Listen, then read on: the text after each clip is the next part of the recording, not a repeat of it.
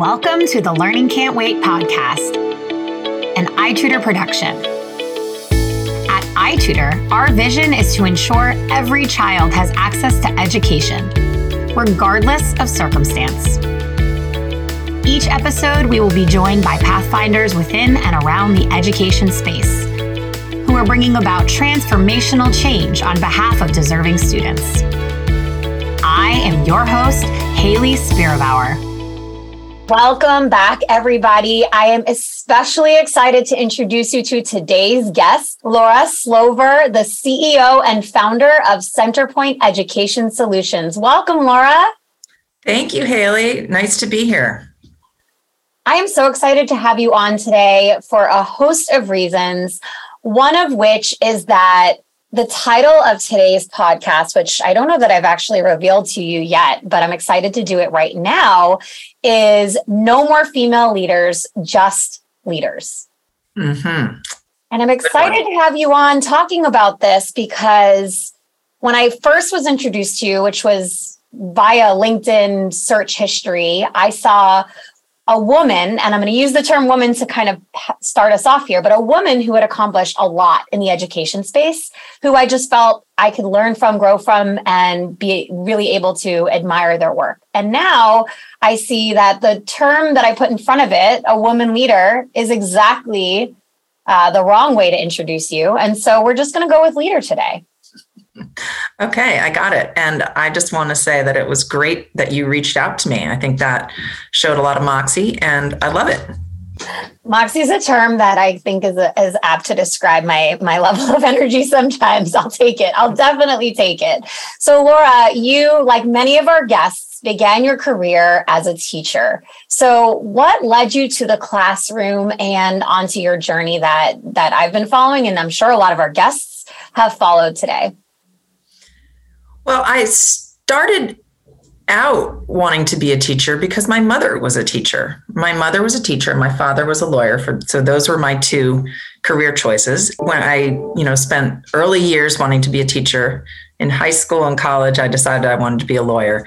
And then at the end of college, I reverted back to wanting to be a teacher because I had a, a phenomenal experience over the summer before I graduated working with homeless and adjudicated youth in the Washington, D.C. area. And these were kids who had grown up about five miles away from me and whose reality was just strikingly different. And from that minute, I was inspired to become a teacher to help all kids have advantages, have the advantages that I had, and to really be able to pursue whatever they wanted.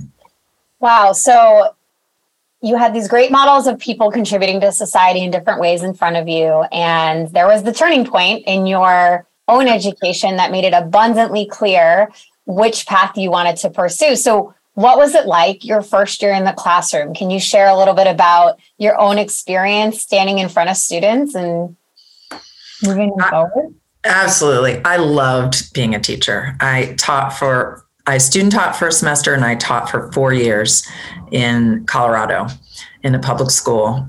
And I taught ninth graders to 12th graders. I had the full range of students. And I think probably my first year, both my biggest joy and my biggest challenge were my freshmen. They know enough to be super smart and engaged in class, and they're still young enough to not worry about being too cool, but they're also a little squirrely and they have a lot of energy. And so we would we would go back and forth between these intense fantastic conversations about literature short stories romeo and juliet um, where they were super engaged to moments where they couldn't sit still in their in their seats. And so i think for me the, the first year was an eye-opener on how smart kids are and now by the way i have a 14 year old who's going to be in ninth grade so i am about to full enter circle. full circle full circle um, how exciting and um, sponge like students at that age are and yet how other things social lives and other things get get very distracting you're probably not alone for those that are listening that have had have taught high school especially ninth graders. Uh, while i have not taught ninth graders i taught fifth graders when they're in their first year at a middle school and i can draw parallels to what you're sharing. Yes. So but there's something about that challenge that you clearly don't shy away from. In teaching the ninth graders they're probably presented the opportunity for you to figure out what it is that made them tick both academically social and emotionally all the pieces together I made a goal after my first quarter, which was kind of a rough start. I think every teacher has a, a little bit of uh, adjustment, but I made a goal to know at least one thing about every kid so that every time I saw them, I could make a personal remark. How was your weekend? You know, how's your grandmother? Uh, how was your, you know, I lived in Colorado. So what, where did you ski this weekend? You know, whatever their interest was, and there were a variety of interests, of course um, I was connecting with them on a on a one-on-one level, which I think really helped me engage people and bring kids into conversations that they might not have been comfortable with otherwise. Feels like a good life strategy, but especially a strong teaching strategy. We know today there's a huge emphasis on the importance of social and emotional learning, rapport building with students. It it wasn't very popular or common to talk about that when I was in the classroom, but thankfully now it is more common to make that front and center for teachers. So, you know, as I name this this item that is definitely a barrier to teacher success, which is getting to know kids and having them trust you. I'm wondering when you were in the classroom what you felt was a barrier to either your success or your peer success with their students or in the school. I think one barrier for me as a new teacher was just that I didn't know a lot. I, I didn't know what I didn't know. And there was not enough. I felt isolated. Uh, looking back on it now, I can't believe that schools in that day, and it was not a knock on my school. I, I worked at a fantastic school with a great principal, but there were not enough opportunities for connection even within our department, the English department, and certainly not across the school. So I think that teacher mentorship programs are are really important. I also think I hadn't really learned the art of engaging with parents. And now as a parent, I know I know what questions to ask teachers. Also, I'm an educator. So I, I'm pretty good at relating to and engaging with with with my student, my kids teacher, but I did not know how to really deal effectively with parents to bring them into their students' learning experiences. And I wish I had known that a little bit more before I'd started.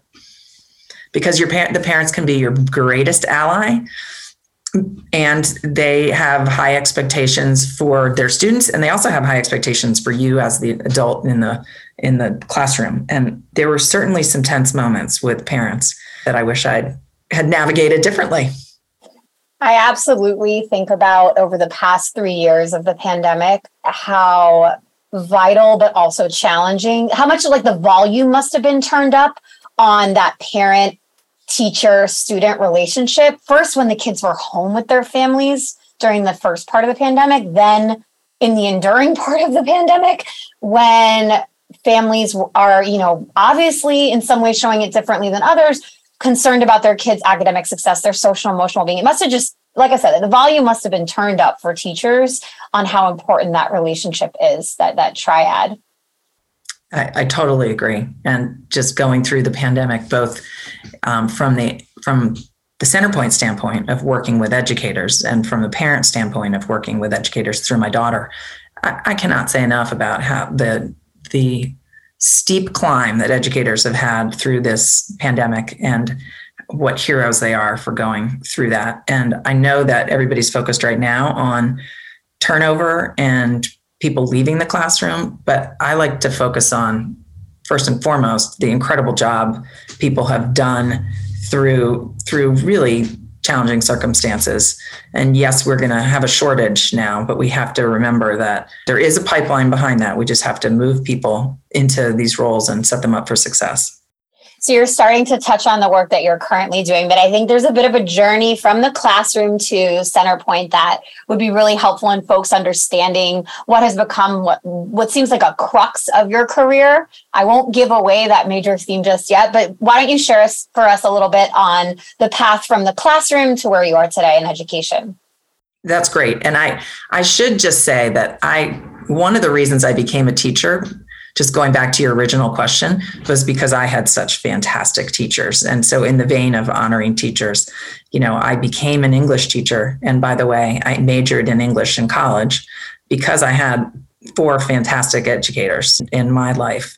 Dr. Katzenbach, who taught me grammar, Mr. Thomason, who taught me to write, Mrs. Yondorf, who taught me how to think critically and sort of analyze text, and then Mr. Hirscher, who just made everything so fun and made me really experience the joy of literature. So I wouldn't want to be in a conversation about no. great teachers without no. mentioning those those fantastic teachers.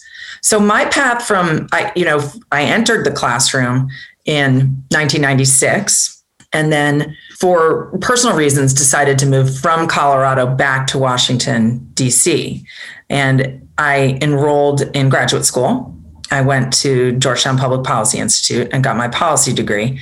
And so I am one of those people who now have two masters and no PhD, but that's not a bad thing. It's not for everyone, but it's not a bad thing. And I started working at an organization called Achieve. And Achieve was a policy and advocacy group that also developed a deep practice in content around standards, assessments, and accountability. And I worked there for 15 years, partnering with states on their standards, making sure they had high academic standards, assessments, making sure states had high quality and aligned, underlined, underlined assessments so that they were fair and equitable to students and actually measuring uh, what teachers were teaching. So they were useful to teachers. And then accountability systems that valued not just seat time and completion, but also preparation so that students would go on to be successful in college credit bearing work and in high skills, high wage jobs. So I was at Achieve for 15 years, and two of the probably most well known efforts that we participated in were one, the Common Core development process, which um, was a I faster. listeners probably know it well you know, young younger listeners may maybe not. so maybe less so. That's right. That's. I have talked to a couple people who said, "Oh yeah, the Common Core, huh? I heard about that. I, I heard about read that. in a textbook once with a yeah. it was a little bit of a dagger to the heart because I I did spend I bet, I bet. so much time working on that. And then I started getting involved with the PARCC Consortium, the Partnership for the Assessment of Readiness for College and Careers, which is a mouthful. That's why we called it PARCC. And that was an effort to work with states to build assessments that they held in common so that they could compare performance across schools as well as covering mastery of the standards within those states. So the states had common standards, they measured them um, with a common test, and then they reported out results with a common benchmark and a common framework. It was a fantastic effort. And I think states and the country really learned a lot about where what students knew and could be able to do really, actually, and how that compared to other states, which was really for me both a technical challenge of how you build an assessment that can do that and be used by multiple states, but more importantly, uh, an equity and social justice work around making sure all kids had access, uh, were held to the same standards, and therefore had access to, to quality education. And where they didn't, a light was shined upon them, and resources could be could be directed to those challenges. So from there, that's 20 years of my work life was spent focusing on state policy and practice. And then in 2017, a few of my colleagues and I launched CenterPoint, and CenterPoint has just turned five, and I'm really excited. Yes, and we have really made the shift from thinking about state policy and practice to thinking about implementation support for educators in schools and school districts who are working to implement high quality curriculum aligned assessments, classroom assessments, district level assessments, and then the professional learning to pull that all together, particularly through assessment literacy, which helps educators look at their assessment results. And there's a lot of assessment results because kids are taking a lot of assessments. So, how can we use those effectively, make the most out of those data, and then use that information to go back and strengthen instruction. It's the kind of training I wish I'd had as a teacher because we got reams of data and they weren't very precise. First of all, the data was not as high quality as it is now and or precise and specific and useful. And secondly, we had no training in what to do with those data. So there's a big pile of paper with student, uh, you know, test scores. And I was part of an effort to build pre and post tests in Eagle County back in the back in the day. And that was the first time we'd really been able to think about this concept of student growth. So we had all this information about student growth, but at least I, and I don't think my peers had a real sense of what to do with those data. So they went relatively unused, and that I think is a is a sort of a tragedy. So if I could help now illuminate some of the themes you talked about in the three different parts of your career, the three different places you spent your time, I heard as you underlined uh, audibly alignment was something very, very important in the early part of your career. And you named it even for CenterPoint, what, what you've been doing recently for the past five years, as you talked about, I'm assuming you meant intra school alignment versus inter school alignment. Is there a lot of that happening that, that kind of ensuring there's uh, the data being used effectively, but also being uh, analyzed across classrooms within a school? Yes, I think both are important. So alignment is super important between assessments and curriculum because it's a fairness issue. I shouldn't be assessed on something I haven't been taught. And it's a, an issue for educators around I don't want to be using assessments that don't measure what I've been teaching because then I don't know how to make sense of the results. So there's this fairness and equity issue, and there's an efficiency and efficacy issue, and just plain old time saving. If I have to translate results from a test that does not have to do with what I've just taught, I've got all of these sources that might be misaligned and therefore sending me in, in different directions. So alignment is really key. And then the other piece you're talking about is alignment or thinking about comparing across schools. And the reason you'd want to compare across schools is well, one, you can look at best practice, where are things working really well and what can be learned from those? And two, where are there places that need extra support? And unless you're comparing across schools, it's harder to know that. So, you probably have in your current role with your organization a good window into schools across America right now. And I'm wondering how you think schools are doing on the path to building literacy, like assessment literacy across the nation. I think there is a dearth of what I call assessment literacy, which is a understanding assessments the different types and purposes and uses for them. Why would you use one versus another? What information can you get? So just the the building blocks of understanding assessment. And then the b is the second part is really understanding the data. What do the data mean? And how do i use them as a educator as a administrator school leader a parent and frankly more and more as a student. You know i we i think we are moving into an era where students are going to be um, much more empowered to make their own decisions but they need the data to be able to do that. So coming out of the pandemic i think that although i we had started to see a growth in terms of assessment literacy prior to the pandemic i think the pandemic has slowed that down because clearly educators are focused on a initially keeping kids safe shifting to online learning focusing on the social emotional needs of students and now in the last year really focused on recovery and helping kids recover unfinished learning. Now assessment results can be really important in that final piece that I'm talking about. You have to know where kids are in order to know how you can support them on their growth path. So I think that this year in particular, now that things have begun to quote unquote normalize, we'll see a much much more attention or at least some more attention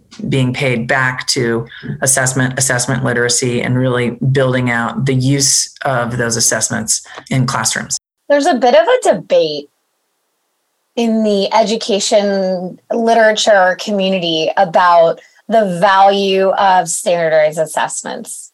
You have some folks who really rally behind it for reasons that you've named here. There gives more clarity, allows for equity. And you have others who, in, in particular cases, for large exams like the SAT, ACT, uh, even the elimination of those exams for some entrances into colleges and universities right now. There's a, a proponent or a group of people that are opposing these types of exams. And I'm wondering I mean, I think I know what side you fall on, but I'm wondering what you would say to the opposing viewpoint who has this reticence about standardized exams and, and the impact that they have on historically marginalized communities. Yeah, I, I was going to go there. I think that for all of the the case that can be made that assessments are part of a civil rights agenda and part of a, of a justice approach to education to make sure that where um, where there are inequities, they're called out and noticed. And I think many of the civil rights, most of the civil rights organizations have come down on the side of tests are important. At the same time, we need to do better in terms of our test design and item development and bias and sensitivity reviews. It's one of the things I'm proudest of in terms of the work we did in PARCC, that we advanced the field in terms of fairness and accessibility and yet there's more that can be done. I think we're moving into a whole new and important era of making sure curriculum and assessment are culturally relevant, culturally responsive. And I think, therefore, in the testing space, it will be important to make sure assessments evolve quickly enough that they are they are consistent with that ethos that we're seeing around the importance of equity inclusion and and certainly diversity. In in our work we've focused a lot on diversity of text diversity of authors diversity of characters not just token diversity but actual diversity where their culture and their heritage is part of the is part of the story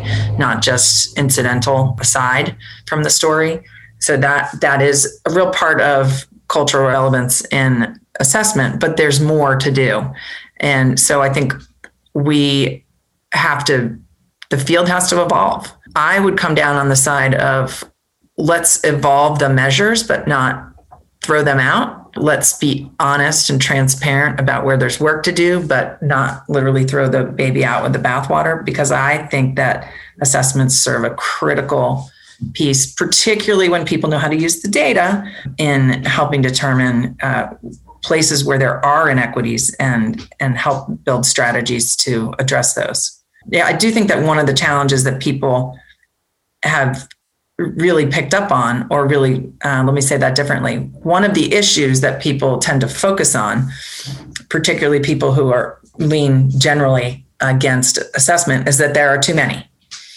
Too many. What do all these data mean?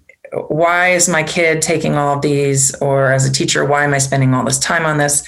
And I don't blame them. If people do not see the relevance of the data they're getting, they they begin to question why time is being spent that way. And so part of what I'm really focused on at CenterPoint is helping people understand the data and put them to good use so that um, so that the time spent is is worthy. It's worthy of the time spent. Well, and that goes back to the question I asked before about schools building assessment literacy because one of the issues is that particularly now schools are inundated with resources. And the i mean i know myself from being a school leader the process of vetting those resources it's you know you sit through demo after demo of tools yes. all start to look alike to you.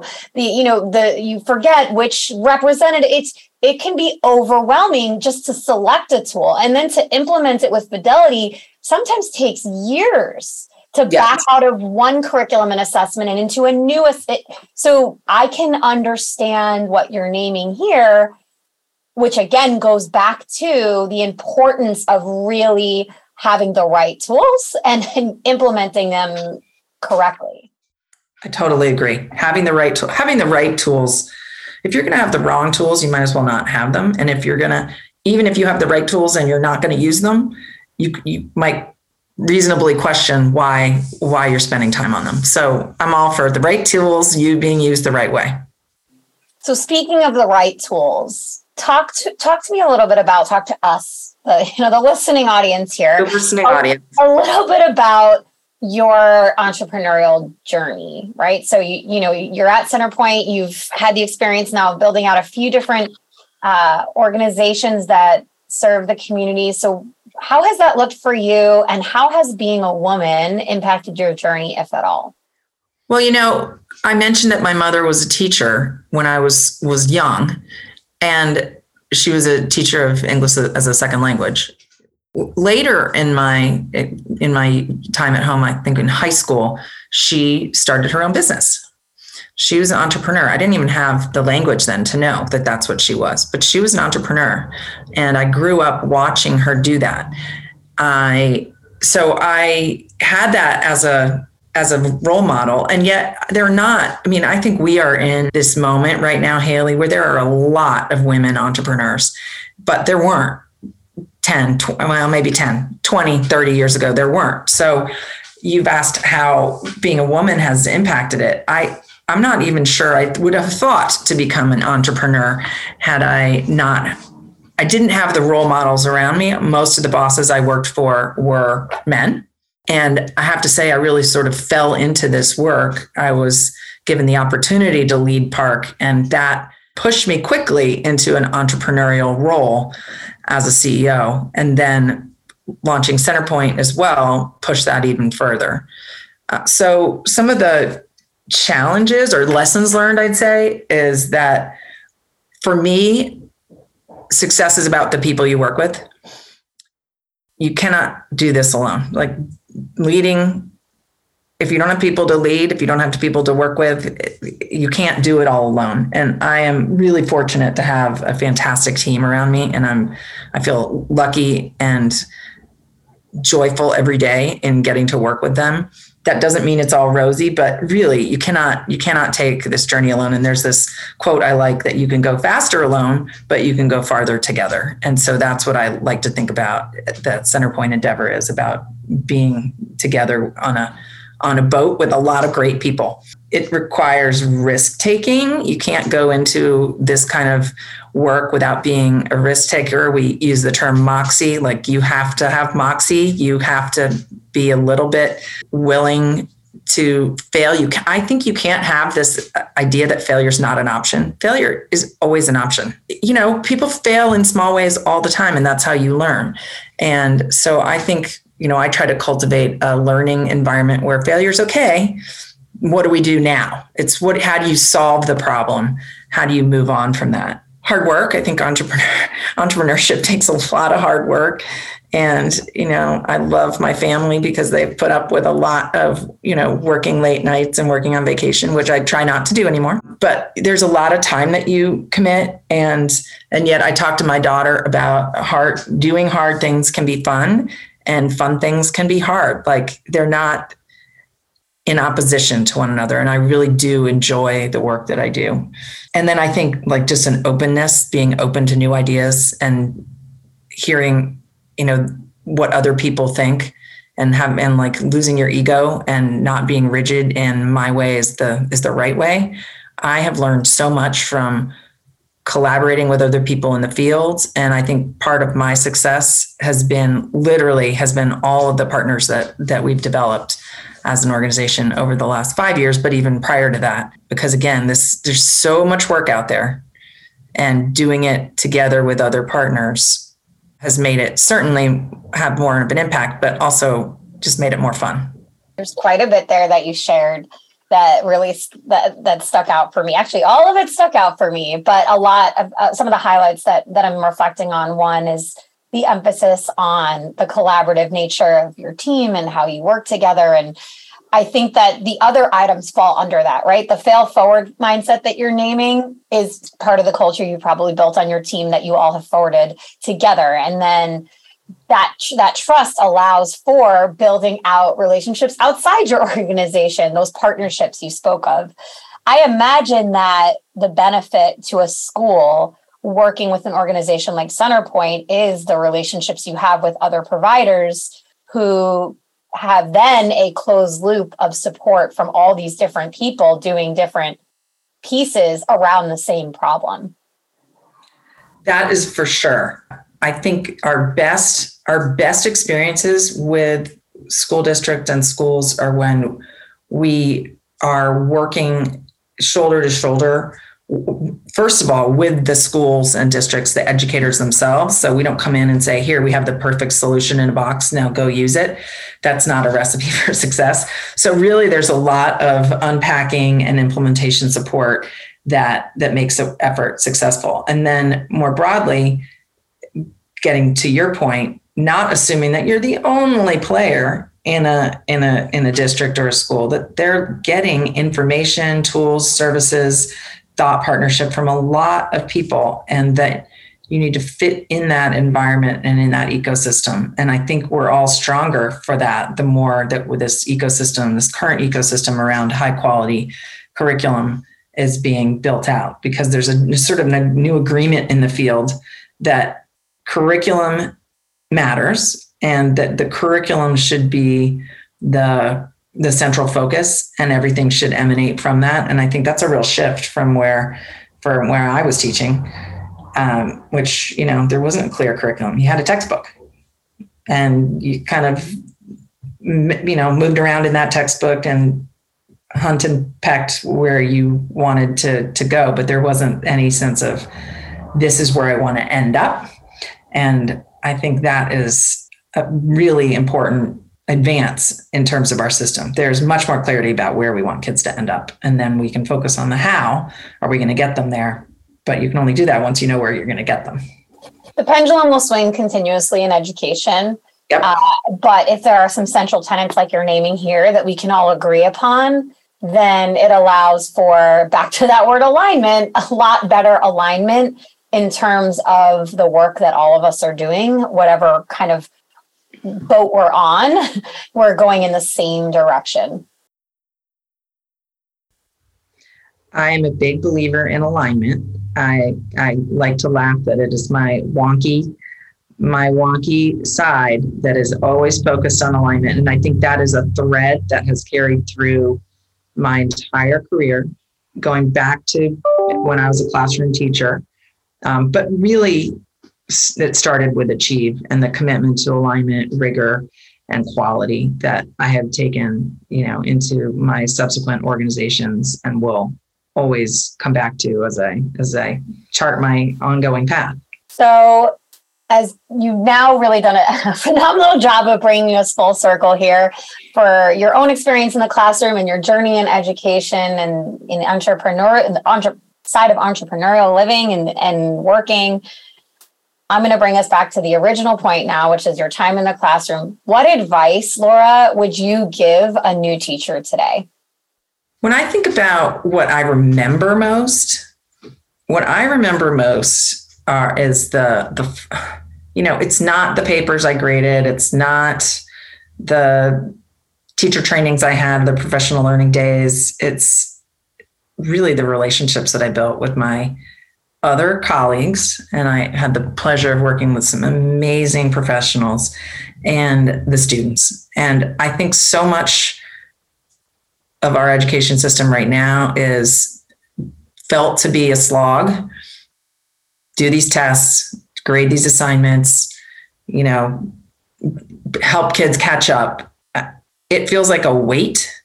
And I imagine it's exhausting and, and hard for teachers so I would focus on finding the joy. And the joy is in those kids. Every day, find something to celebrate about the students in front of you. They're not the students you wish you had because they're not perfect, um, but they are unique and fabulous human beings. And that is what I remember most about my teaching. I will never, I will never this is like ending a podcast with find the joy and celebrate students is a wonderful way to end an education podcast. So, with that, Laura, I just want to say thank you so much for joining us and sharing your experiences in schools and around schools and leading organizations like CenterPoint Education Solutions. Thank you so much for having me on your podcast. It was really a lot of fun. And congratulations to you for doing this series. It's fantastic. Absolutely. So grateful to have amazing folks to be able to highlight and share their accomplishments and how they're moving the needle for kids uh, here in season two. Thank, Thank you to all you. the listeners for tuning in. Thanks for listening to the Learning Can't Wait podcast. If you liked what you heard, please rate, review, and share this episode. Be the first to know when we have a new episode by subscribing wherever you listen to podcasts. If you'd like to be a guest on the show or have a suggestion for an episode, email us at podcast at itutor.com.